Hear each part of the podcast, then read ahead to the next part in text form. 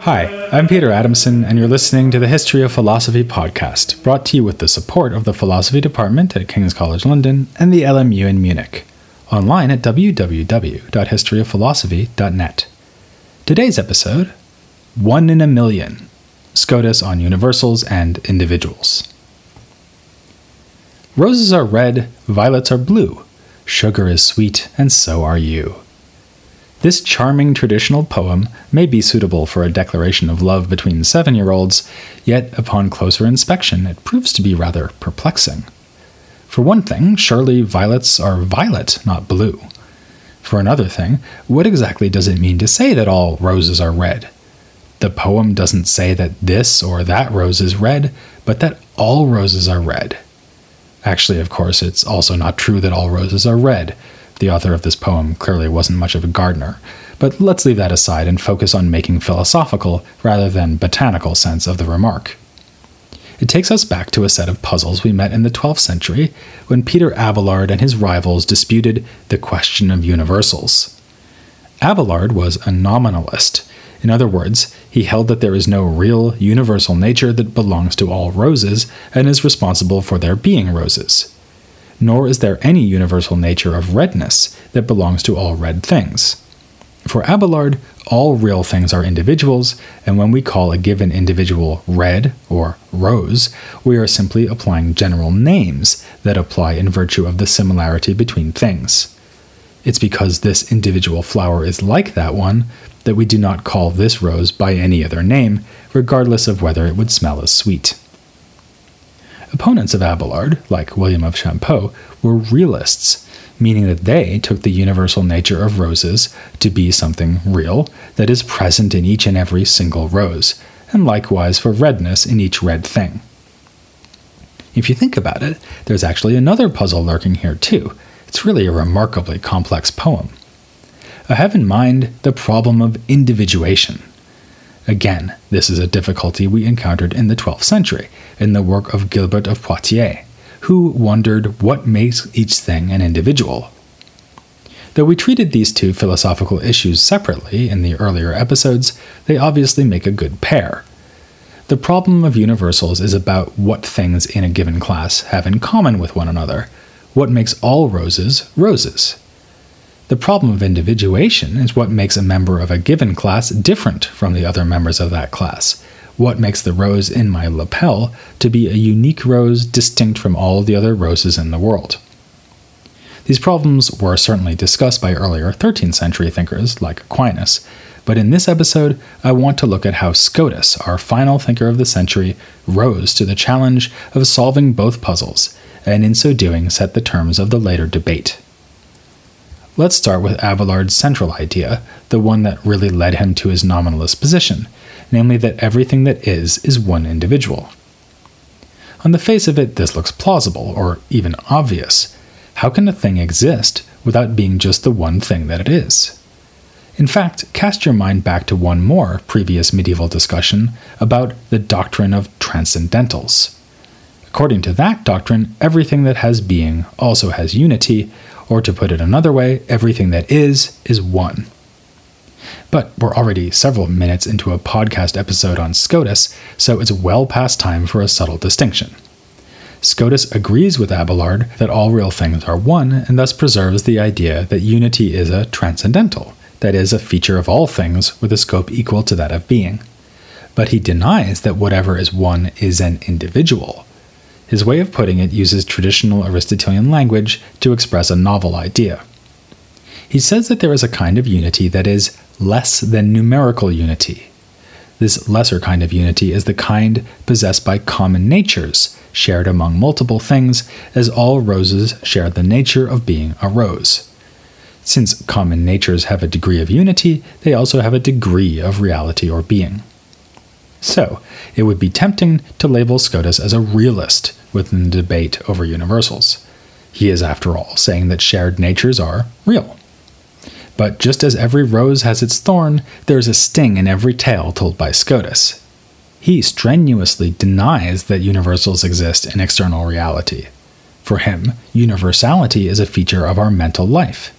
We have a general or universal understanding of roses that we abstract from all our encounters with particular roses, but there's no such thing as a universal nature of rose that exists by itself out there in the world.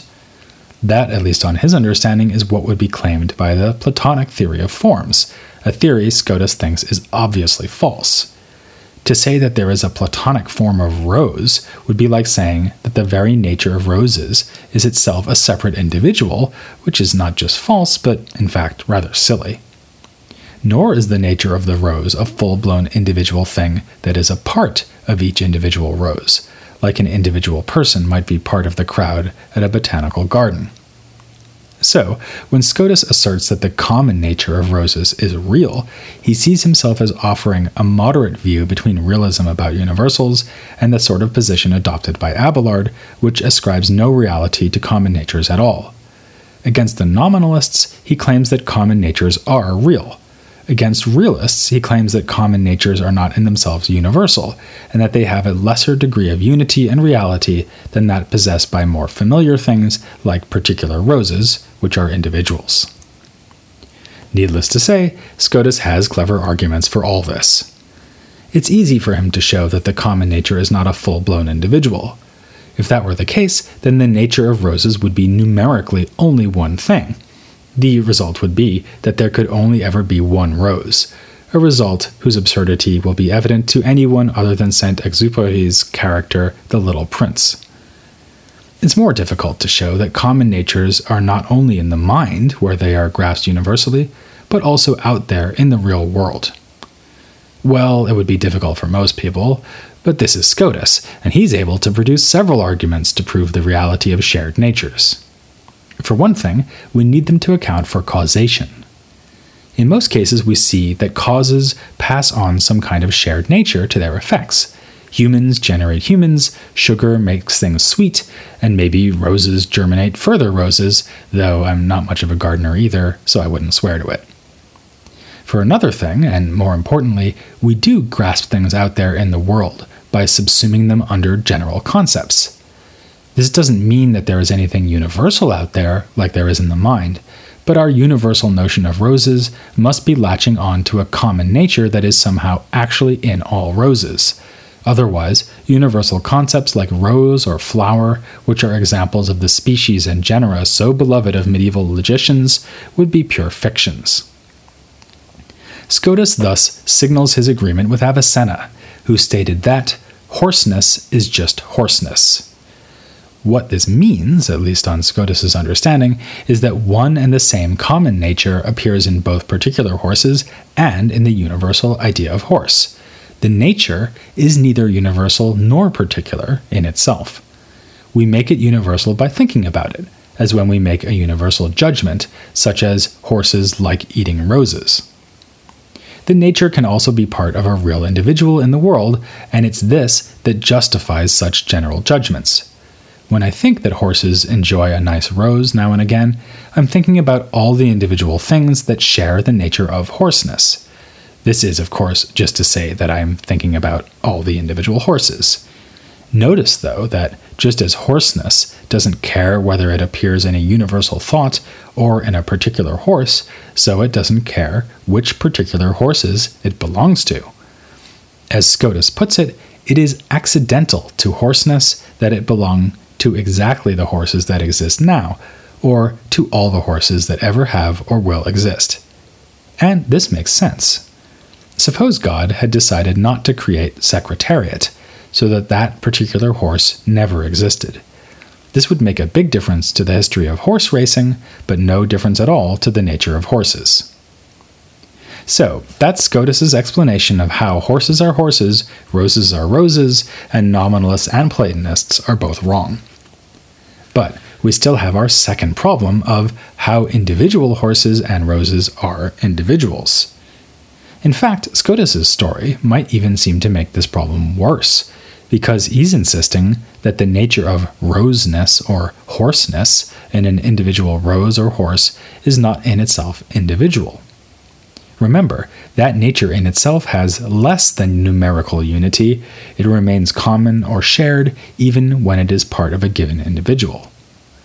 Evidently, then, it is nothing about the nature of roses that makes this rose the particular rose that it is. No surprise there, Scotus would say. Again, if the very nature of rose were responsible for individuality, there could only ever be one individual rose.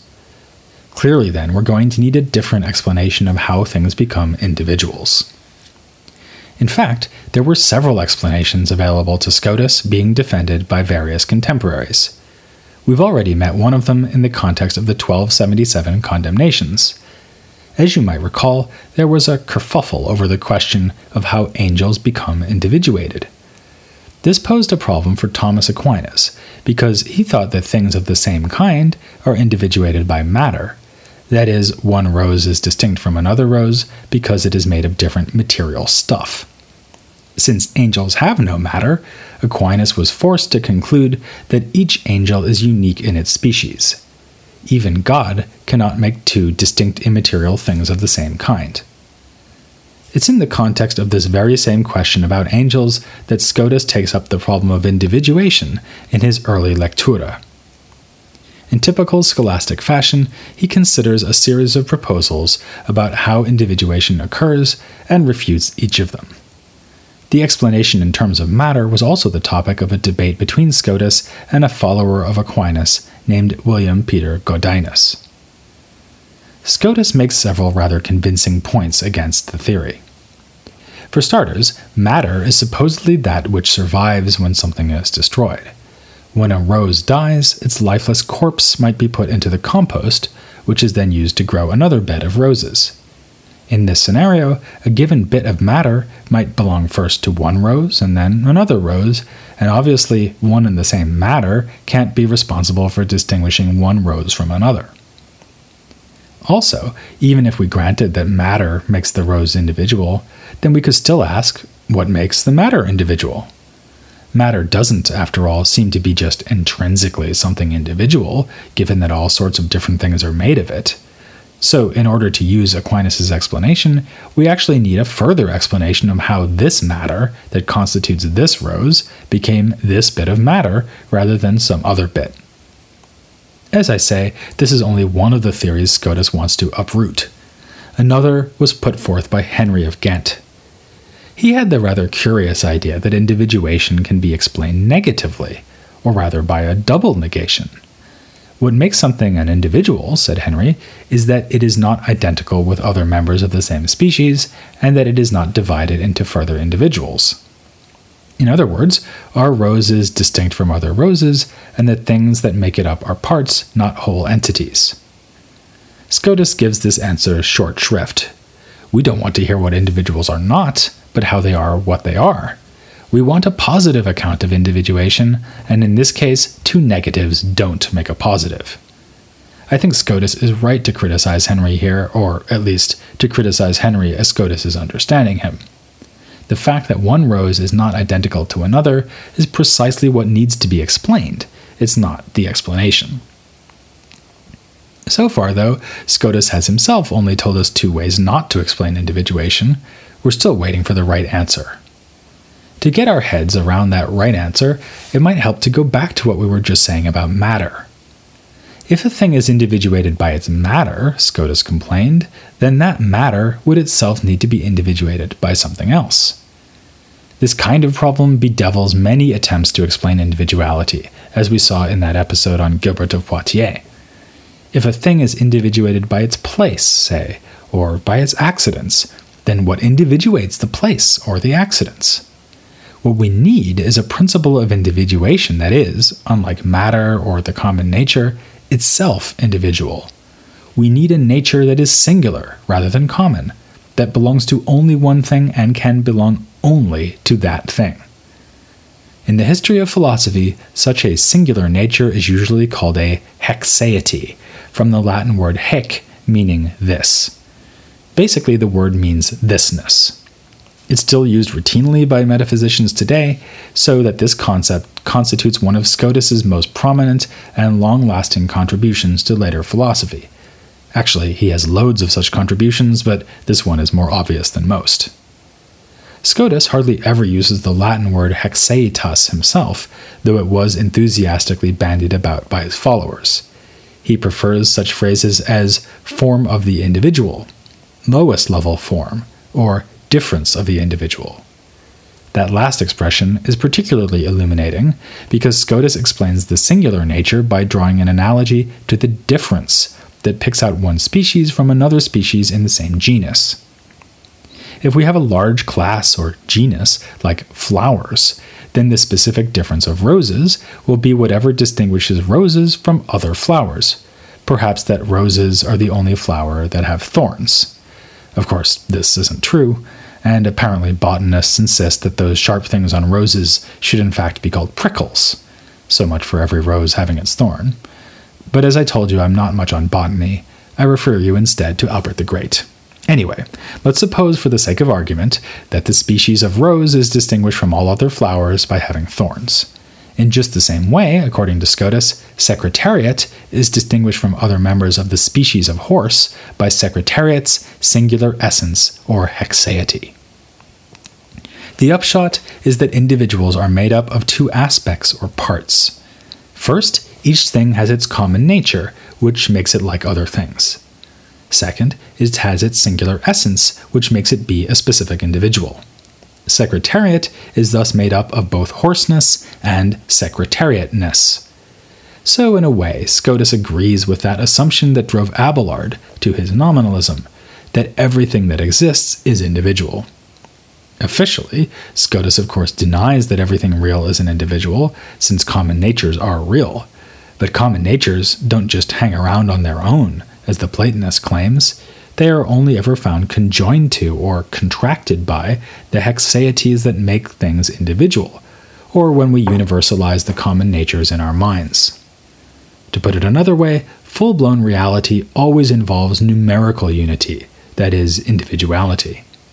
Indeed, the two natures in each thing, one common and one singular, are said to be only formally distinct, in the latest deployment of what may be Scotus's favorite distinction, though this, like Secretariat's Triple Crown, is a title for which there was plenty of competition.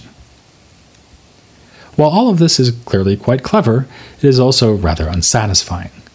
Doesn't Scotus's solution boil down to saying that what makes me individual is just whatever makes me individual? It's hardly helpful to say that I am Peter Adamson thanks to my Peter Adamsonness. The analogy to the specific difference is a bit more illuminating, but it doesn't really help me envision what that feature could be that makes me the individual I am, distinct from other humans, the way that thorns might make rose the species it is, distinct from other flowers. There's a good reason for this, though. Scotus thinks that in our current embodied life, the singular essence is not something we can grasp. God can understand haecceities, but in this life at least, humans cannot do the same, something Scotus blames either on original sin or our dependence on sensation. This turns out to be helpful for Scotus in wriggling out of an exegetical embarrassment. Aristotle says quite clearly that individuals have no essences, whereas Scotus is insisting that they do. He avoids outright contradiction with Aristotle by saying that, when Aristotle denied that there are individual essences, he just meant that there are no such essences that we can know. This interpretive move is, I have to say, about as lame as a one legged horse. On the bright side, though, Scotus has achieved resounding agreement with Aristotle on a different point. In Aristotle's theory of knowledge, scientific understanding is said to involve universal judgments. Scotus can now explain why. It's because singular essences are unknowable for us, even though they are real. We infer their reality only by an indirect argument, on the basis that if there were no haecceities, nothing could be an individual, something the Scotus scholar Peter King has compared to postulating the existence of an unseen planet on the basis of its effects on other heavenly bodies. But no sooner has Scotus ratified the traditional Aristotelian doctrine that science must be universal than he characteristically makes yet another departure from Aristotle. Just as characteristically, it takes the form of a distinction. The sort of understanding involved in Aristotelian science is universal and abstractive cognition. But there's another kind of cognition available to the intellect, and Scotus calls it intuitive cognition. This is a little bit misleading for the modern reader. We typically use the word intuition to mean something like instinctive or inspired insight, as in the tacitly sexist phrase women's intuition. This is not what Scotus means by it. Instead, he means something like direct acquaintance with a thing, as opposed to the sort of cognition involved when you make a judgment about that thing or use general concepts abstracted from sense experience. Obviously, it is the latter abstractive sort of cognition that is involved in Aristotelian science and analyzed in medieval logic. And this is the kind of activity that medievals usually took to be characteristic of the human mind. The intellect grasps roses universally by means of a general, abstracted concept of roses. But Scotus insists that the intellect is also capable of simply grasping an individual object, simply because it is present to us in existence. Actually, insists is a bit strong. He does make the claim forcefully in some passages, but in other places he says that intuitive cognition is impossible for us in this life, just like understanding of haecceities. Still, when he speaks in favor of the idea, he gives compelling arguments and examples. For one thing, clearly sensation is able to engage in intuitive cognition.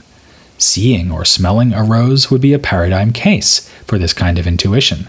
The particular rose simply presents itself to sensation. But intellect is better than sensation, so how can it be incapable of something that sense perception does all the time? Also, if we assume that the intellect can grasp individuals intuitively, this explains how it is able to apply its universal ideas to particulars. In order to judge that Secretariat is a horse and therefore likes eating roses, the intellect had better be able to grasp Secretariat somehow. Also, there is the phenomenon of self awareness, which we discussed some episodes back in an interview with Therese Cory. In this case, too, the intellect is having an intuition, since it is grasping itself as present to itself, not using some kind of abstract concept of itself. 14th century thinkers like Occam are going to use this idea of intuitive cognition too, and with less hesitation than Scotus. This exemplifies his far reaching influence. You might have noticed that I have devoted a lot of attention to Scotus. This is in part because he's just so brilliant, but also because he brilliantly sets the stage for 14th century philosophy. Many of the main themes we'll be looking at in episodes to come, especially the ones on scholastic thinkers, revolve around Scotus's ideas. His voluntarism in psychology and ethics, and his realism about common natures both provoked vigorous debates, as did such technical moves as his formal distinction and the contrast between absolute and ordained power. Since Scotus was a Franciscan, his ideas were especially influential among thinkers of this order, even if they were not always accepted. We'll see a fine example of this when we get to his fellow Franciscan, William of Ockham, himself one of the rare, prominent thinkers in an unjustly ignored period of philosophy, the 14th century. But before we do turn to the 14th century, it will be well worth spending just a bit more time in the company of Duns Scotus we're going to focus a little bit more on his influential theory of cognition, which I've only sketched rather abstractly in this episode. My intuition tells me you won't want to miss an interview on this topic with Giorgio Pini as we finish off our look at Scotus and the 13th century here on The History of Philosophy without any gaps.